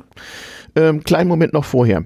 Der Beitritt der Bundesrepublik Mhm. und damit der D-Mark zu dem Internationalen Währungsfonds der Weltbank erfolgte 1952. Mhm. Aber schon vorher musste ja mal langsam der Im- und Export in Gang kommen. Die Deutschen wollten wieder Kaffee trinken, die Käferfahrer brauchten Benzin für ihr Auto und natürlich wollte auch das VW-Werk für die in Massen in die USA und nach England exportierten Käfer mal langsam Geld sehen, das sie auch umtauschen konnten. Dieses System, was wir eben beschrieben hatte, hatten, hing ganz entscheidend davon ab, dass die Amerikaner genügend Dollars für den Weltwährungshandel zur Verfügung stellten. Und auch in der Lage sind, zu garantieren, dass es den Gold gibt für die 35 Dollar. Richtig. Also, ob sie es haben, ist egal. Die Leute müssen es glauben. So ist es. Darum haben, haben äh, 14 westeuropäische Staaten im Grunde genommen die Vorläufer der späteren EG und EU. Noch bevor es die Gemeinschaft für Kohle und Stahl und alles andere gab. Genau, ich habe gelernt in Ja. der Schule Ja. und auch im Studium, dass die Gemeinschaft für Kohle und Stahl, so hieß die, Ja, EK, äh, EGKS, ja. ist die erste Prä-EU, ne? Mhm. Aber das ist nicht der Fall. Es gab ja vorher noch die EZU. Was Genau. heißt das? Europä äh, Europäische Zahlungsunion und zwar von 1950. Die wurde gegründet, wer war da Mitglied? 14 europäische Länder, im Grunde alles, was so Rang und Namen in der, heute in der EU hat. Also Benelux, Frankreich. ja, aber auch Schweden und so. Aber also, noch, damals noch nicht England, oder? Die haben ewig ihre eigene Kiste geschoben, meine ich. weiß ich nicht ganz genau, ob sie bei der EZU dabei sein müsste, waren, muss man nachschlagen. Jedenfalls, und die EZU war aber auch ein Jünger, ein Anhänger des Bretton Woods, richtig? Im Grunde genommen ja. Man hat nur gesagt, statt dass alles über Amerika läuft, schaffen wir ein System, wo wir, wir 14 Länder auch zu fest flexiblen Wechselkursen unsere Währung gegeneinander abrechnen. Unsere Zentralbanken führen für alle anderen Zentralbanken dieser 14 Länder ein Konto und die Banken können dann Clearing machen, können abrechnen und es entsteht sozusagen ein intraeuropäischer äh, Währungshandel. Weil die Wechselkurse stabil sind. Aber die sind wieder per Order Mufti Die festgesetzt. sind fest flexibel. Also zum Beispiel, es gibt dann 14 Währungskursen bei der Deutschen Richtig. Bundesbank. Genau. Einmal gegen Franc, einmal gegen Lira, einmal richtig, gegen, richtig. Gegen, keine Ahnung, Genau. norwegische Die dürfen, Wikinger, die, Wikinger dürfen, die dürfen auch so ein ganz klein bisschen schwanken. Es gab dann auch eine Devisenbörse in Frankfurt, da wurde Mhm. einmal am Tag der Devisenkurs festgelegt. Aber die Zentralbanken dieser Länder hatten dafür zu sorgen, dass sich diese Schwankungsbreiten so plus minus ein Prozent äh, sehr gering hielten. Ich habe zwei Fragen. Mhm. Erste Frage, gab es eine Leitwährung? Ja, es gab eine Leitwährung, das war der Dollar, aber den wollte man ja gerade ausboten mit dem System. Das heißt, es gab implizit keine Leitwährung. Nein, bei 14 Ländern brauchst du die ja zum Rechnen auch nicht. Das geht, das kann man noch halbwegs verdrahten, ne? Vier- 14 mal 14 macht 196 minus 14, 182 Kurse, schafft man gerade noch. Okay, 182 Kurse, ja, das kriegt man noch hin. Selbst, selbst mit Papiertabellen. n Quadrat minus n. Ja. So. Und äh, zweite Frage, Hm. Ähm, was wollte ich eigentlich fragen? Jetzt, jetzt, jetzt habe ich, der- jetzt hab ich nämlich auch mitgerechnet im Kopf und meine, meine eigenen Mhm, Fragen mhm, vergessen. ja. Ähm, ich will genau, Zentralwährung. Hm. Und dann genau, wer, wer, setzt den, wer legt den Wechselkurs fest? Der Wechselkurs äh, äh, wird von, von äh, gemeinschaftlichen Institutionen, in, in dem Fall gab es eine Bank für europäischen Zahlungsausgleich, hieß sie, glaube ich, ähm, festgelegt nach den Verträgen, die diese äh, Staaten zusammenschließen. Mhm. Und jeder Staat hatte auch da das Recht, auf- und abzuwerten. Das heißt, seinen Wechselkurs im Verhältnis zu den anderen Ländern äh, in dieser Europäischen Zahlungsunion zu verändern. Okay, andersrum gefragt. Hm. Die Deutschen stellen fest, Kacke, nee, andersrum gefragt, unsere Waren sind zu teuer. Hm. Wir wollen jetzt unseren Käfer, also unsere Waren im Ausland verbilligen und würden gern abwerten, warum auch immer. Mhm. Und ähm, wer entscheidet das? Also wer In Deutschland wäre das nach dem äh, Gesetz über die Deutsche Bundesbank der Zentralbankrat der Deutschen Bundesbank gewesen. In Frankreich der französische Finanzminister. Und Das waren- kommt auf das Land an. Ach so, und in Deutschland waren die damals auch unabhängig? Ja, das war ja eine der Lehren aus der Reichsbankzeit, dass man Richtig. eine unabhängige Zentralbank wollte. Und in Frankreich wäre das dann politisch entschieden. Richtig, Hm? so ist das. Aber in, in jedem Land für In sich. Deutschland war es auch politisch entschieden, nur nicht durch die Regierung, sondern durch den Zentralbankrat, der vom Bundestag bestellt worden war. Schaffen wir jetzt in der Folge noch oder sollten wir es lieber auf, auf, aufschieben, ähm, Mhm. wie gut es funktioniert hat, warum man irgendwann damit aufgehört hat? Naja, was heißt, wie gut funktioniert? Es war erstmal ein, äh, ein guter Übergang. Es hat zumindest dazu geführt, dass in Europa tatsächlich mal Wirtschaftsausschwung stattfand, insbesondere in Westdeutschland. Mhm. Der war sogar so doll, dass Deutschland nicht etwa ab, sondern mehrfach aufgewertet hat. Wir Mhm. haben also den Kurs der D-Mark mehrfach erhöht. Mhm. Das bedeutet, unsere Exportwaren wurden teurer, weil der Export so gut lief, dass das tatsächlich möglich war und wir konnten dafür billiger importieren. Wir waren ja auch sehr damit belastet, dass wir zum Beispiel Öl importieren mussten und solche Dinge. Und war viel kaputt. Und war einfach viel kaputt. Genauso ist es. Das heißt, es wurde sogar aufgewertet. Ähm, das bedeutet, die Kurse innerhalb dieser Europäischen Zahlungsunion, die haben sich durchaus entwickelt in den acht Jahren, die sie bestanden hat. Du meintest ja auch den Zusammenhang, Hm? Wir haben vor der Folge Chinesisch gegessen, war sehr lecker. Ja, Ähm, Deutschland als Niedriglohnland, passt das da genau rein? Richtig. Ähm, das sind natürlich politische Prozesse, das haben natürlich die anderen Länder zu Deutschland auch mal gesagt. Mhm. Deutschland hat eine relativ günstige Startbedingung gekriegt. Ähnlich wie nach dem Ersten Weltkrieg war Deutschland 1948 nach der Währungsreform in internationaler Perspektive ein Billiglohnland. Mhm. Darum unter anderem wurden solche Massen von VW Käfern und äh, VW T1 Bussen in die USA importiert, weil für einen Amerikaner war das ein grotesk billiges Kleinstauto, was man sich zum Spaß mal dazu kaufen konnte. Und dann haben die auch gemerkt, dass sie sogar was taugen. Genau. Ein VW Käfer kostete in Westdeutschland 4000 Mark in der durchschnittlichen Ausstattung. Das war eine horrende Summe Geld. Das waren 20 Monatsgehälter. Mhm. Aber Und- die heute hat auch ein Auto, ne? Ja, aber, aber nach dem international festgelegten Wechselkurs von 4 Mark 20 für einen Dollar kostete der in USA ungefähr 1000 Dollar. Das waren drei Gehälter oder so, ne? Ja, ungefähr. Das waren dr- drei Fabrikarbeitergehälter. Das bedeutete, so ein VW Käfer war, konnte man sich als Drittauto mal so leisten. Und da konnte man der Tochter zum 18. schenken oder Ja, so. das heißt, das war ein enormer Exportschlager. Und dann haben natürlich andere Länder gesagt, hier, liebe Deutsche, werte eure Währung mal ein bisschen auf, könnt ihr auch ein bisschen mehr bei uns kaufen, damit nicht solche Währungsungle äh, und Handelsungleichgewichte Das entstehen. ist ja auch das, was den Deutschen heute auch vorgeworfen wird. natürlich. Dass sie halt quasi dadurch, dass die Europäische Währungsunion viele Länder dabei sind, Du nicht- schweifst ab. Gut, egal, hast Ja. recht. So, Immerhin, aber immerhin 1958. aber die Frage ist, Mhm. wie gut hat es funktioniert? gut, so gut, dass 1958 die Länder gesagt haben, so, wir geben jetzt den Handel unserer Währung frei. Das bedeutet, man muss nicht bei irgendeiner Behörde oder bei der Zentralbank oder wo immer nachfragen, sondern innerhalb dieser Länder der EZU machen wir unsere Währung frei äh, konvertierbar. Das heißt, jedermann kann deutsche Mark in alle anderen äh, äh, Mitgliedswährungen dieses Korbes tauschen. Freier Kauf und Verkauf. Genau, weil, okay, da müssen wir nochmal zurückdrehen. Mhm. Das haben wir so nicht gesagt. Mhm. Äh, okay, wir haben diese EZU, Mhm. Die je nach Land wird unterschieden, wie die Wechselkurse festgelegt werden. Mhm. Aber wir haben noch nicht das, was wir heute haben. Sprich, es kann nicht jeder einfach überall hinlaufen und Mhm. so viel Geld rumtauschen, wie man möchte. Das hast du ja gesagt, sondern man muss so einen Antrag stellen. Das war noch kein freier Markt an der Stelle. Mhm. Und Man hat dann 58 das folgende gemacht. Freie Konvertierbarkeit. Jeder kann beliebig viele Mengen Mhm. umtauschen, einfach nur abhängig wie viel Geld er eben hat. Richtig. Das war vorher nicht so, aber Mhm. die Wechselkurse waren immer noch so stabil festgehalten wie vorher auch, richtig? Die Zentralbanken waren weiterhin bemüht, Wechselkurse stabil zu halten und wenn das nicht mehr ging, dann wurden die weiterhin per Regierungs- oder Zentralbankbeschluss geändert. Also Order-Move-Verfahren, immer noch. Ja, na wenn äh, diesem, aber es war eben ein Markt, das bedeutete, Zentralbanken mussten intervenieren, wenn die italienische Lira gegenüber der Mark unter Druck gerät, dann musste die italienische Zentralbank eben fleißig D-Mark gegen Lire kaufen, damit sich das geändert hat. Also eigentlich hat Angebot und Nachfrage mittelbar den Preis bestimmt, Mhm. war aber Immer noch geregelt. immer noch geregelt. Aber ich würde sagen, die Kopplung zum Markt war näher Mhm. als bei Bretton Woods, Mhm. Mexikan, USA ein Beispiel davor, richtig? Richtig. Okay, Das hat auch dazu geführt, dass auch im Rest der Welt äh, sich mehr und mehr Länder entschieden, ihre Währung konvertibel zu machen. Das kannst du natürlich nur, wenn du ein wirtschaftlich relativ starkes Land bist. Ja. Ne? und Die Kleinen müssen dann immer mit den großen Wölfen heulen. ich finde ja das Thema mega spannend, Mhm. weil wir heute doch viel Kritik gibt an diesen Wechselkursen, die so, Mhm. so sehr, sehr schwanken. Mhm. Warum man dieses System, was ja Mhm. ist unsere Lösung doch sehr gut funktioniert hat, irgendwann abgeschafft hat. Weil das, Mhm. was damals war, haben wir heute nicht mehr. Ne? Heute ist ja der Preisbildung der Währungskurse Mhm. über Angebot und Nachfrage frei im Kapitalmarkt. Warum hat man es abgeschafft? Wollen wir das noch in der Folge machen? Das ist ganz kurz erklärt, weil die Leute es einfach satt hatten, vor dem Italienurlaub einen Antrag zu stellen, so und so viel Lira eintauschen zu dürfen. Mhm. Ja, als praktisches Beispiel. Es war einfach politisch opportun in der freiheitlichen Demokratie, dass man dem Bürger bitte das Recht einräumt, fremde Währung zu besitzen und zu handeln, wie er es gerne möchte und ihn nicht länger bevormundet. Ja? Macht ja auch Es Sinn. geht- ja, wenn man den Es Kapitalismus geht, als den Leuten, es geht den. Leuten einfach auf den Sack. Ja? Ja. Also als ich in Schweden studierte, war es noch so. Da musste der schwedische Tourist bei der Reichsbank über seine Bank einen- Antrag stellen, wenn er nach Spanien Urlaub wollte, so und so viel Peseten gegen Kronen tauschen zu dürfen. Was ist das denn?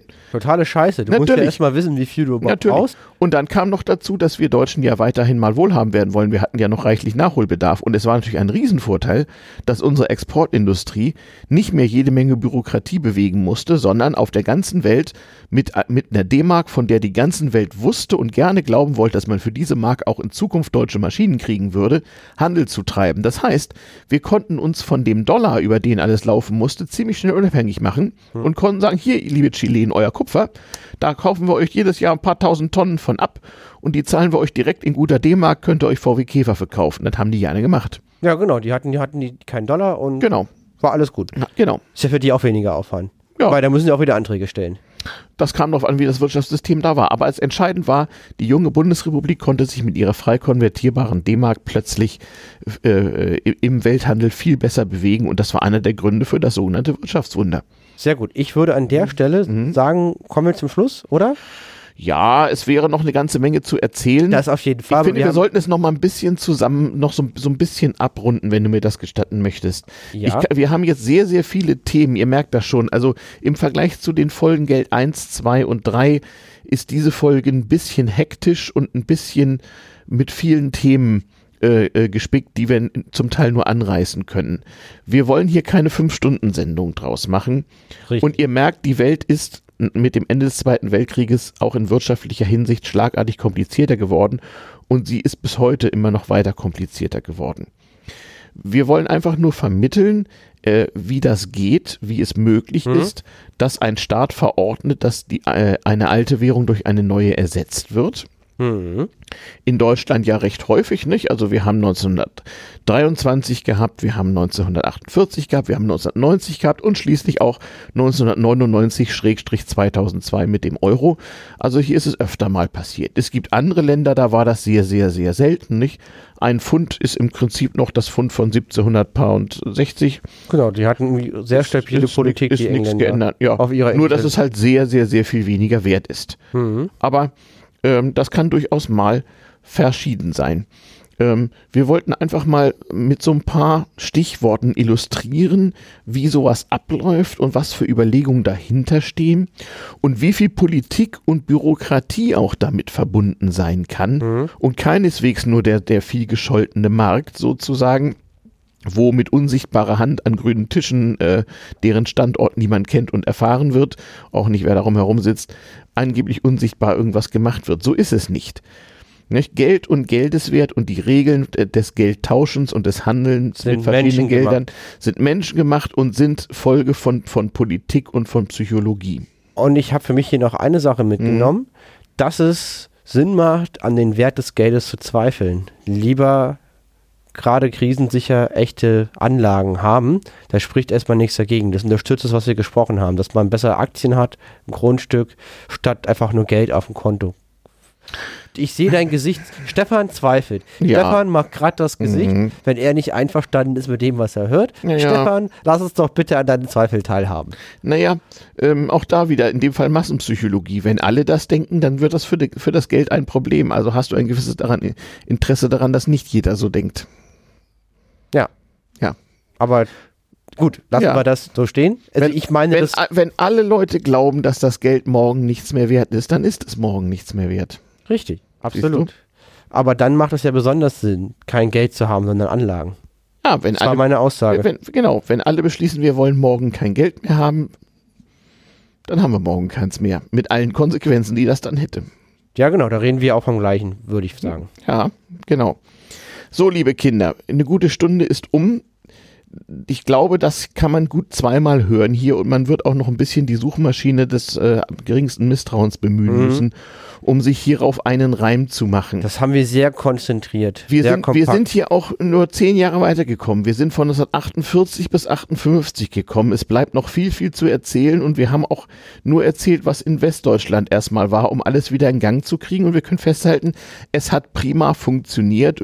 Äh, die, alle haben uns für die frei konvertible D-Mark äh, beneidet tatsächlich. Und die Ziele, die sich mhm. gesteckt wurden bei ja. Einführung der D-Mark, wurden auch erreicht. Das war ein und, erfolgreiches und mehr, Beispiel der Währungsreform. Das. das. hat recht gut funktioniert. Auch wenn es Verlierer gab. Es gab, gab Verlierer, Verlierer, aber die waren bewusst ein, eingeplant. Ja.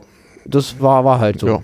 ja. ja es kann, es, es, man kann nicht immer gewinnen und nicht jeder. Man hat aber auch durch Reparaturmaßnahmen versucht, die gröbsten Ungerechtigkeiten so ein bisschen auszubügeln. Allein also, mit dieser Hypothek auf dem Heim. Ja, zum Beispiel. Ich mir mal das Ausgleich nennt man das. Ich stelle mir das Geschrei heute vor, wenn man sowas einführt. Ja, weißt du, wenige Jahre nach Kriegsende hatten die Leute noch eine ganz andere Definition von richtigen Ärger und Problemen. Die hatten andere Probleme im Leben. Als und da war, da war auch die Frage sozialer Ungleichheit noch eine ganz andere als heute vor allen Dingen, damals konnte man dann noch argumentieren nach dem Motto, seid froh, dass ihr eure Häuser noch habt. Mhm. Guckt mal in die DDR, da werdet ihr enteignet. Ja. Genau. Ähm, beschwert euch mal nicht. Ja, ja. Ihr genau. lieben Hausbesitzer. Die Leute hatten wirklich, wirklich noch ganz andere Sorgen. Man könnte sozusagen sagen, äh, neben den First World Problems hatte man auch noch jede Menge Real, Real World Problems. Ja, also. Die Kacke war richtig am Dampfen. No, sie dampfte zusehends weniger, aber das hat auch daran gelegen, dass die Leute ziemlich viel gearbeitet haben damals und äh, die Produktivität noch nicht so hoch war, die Arbeitsbedingungen noch nicht so gut, die Umweltverschmutzung sehr viel höher. Also es war schon mit reichlich Anstrengungen verbunden. Das heißt, der damals TM-Podcast mhm. macht als Schlusswort, früher war nicht alles besser. Das sowieso nicht. Okay, ich würde euch sagen, mit dem Schlusswort entlassen wir euch bis zur nächsten Folge. Mhm. Die Stefan, diesmal nicht ganz so lange auf sich warten lassen wird. Also Geld 5 kommt bald. Stefan, vielen Dank, dass du mich wieder mitgenommen hast. Mhm. Ja, vielen Dank, liebe Hörer, dass ihr bis hierhin uns zugehört habt, trotz des etwas trockenen Themas. Und ähm, wir hoffen, ihr mögt diesen Service. Äh, Feedback wie immer gerne an hörerpost.damals-tm-podcast.de ähm, auf Wunsch auch gerne vertraulich. Ähm, danke für alle Unterstützung per Flatter, per netter Pod Postkarte und Briefumschlägen mit nettem Inhalt äh, und äh, allem, was ich, ich sonst noch so bekomme. Vielen, vielen Dank. Es ist vor allem wichtig, dass man das Gefühl hat, nicht so in den leeren Raum hineinzusenden. Ähm, auch Leute, die mir regelmäßig Postkarten aus ihrem Urlaub schicken, äh, hiermit ein herzliches Dankeschön. Das wärmt tatsächlich ein, ein bisschen das Podcasterherz, wenn man auch so mal von seinen Hörern hört. Ähm, übrigens, äh, damals TM Podcast Merchandise gibt's immer noch nicht. Ich weiß, es ist jetzt Mode beim modernen deutschen Podcast, dass man natürlich auch was, was ich, T-Shirts, Tassen, sonst was haben soll. Haben wir bisher noch nicht. Vielen Dank den Hörern, die mir kleine Aufkleber gemacht haben. Ich hatte die schon mal vertwittert. Ähm, wenn ihr da Initiative nehmen wollt, herzlich gerne. Ich äh, schicke euch auch das Logo, wenn mir die Idee gefällt. Meldet euch halt per E-Mail nochmal Hörerpost mit oe at damals-tm-podcast.de. Alle weiteren Informationen auf der gleichnamigen Homepage. Bleibt uns gewogen. Es wird weiterhin einmal im Monat eine Sendung geben und ab und zu eine Sondersendung. Und danke, Luis. Gerne. Bis bald. Tschüss.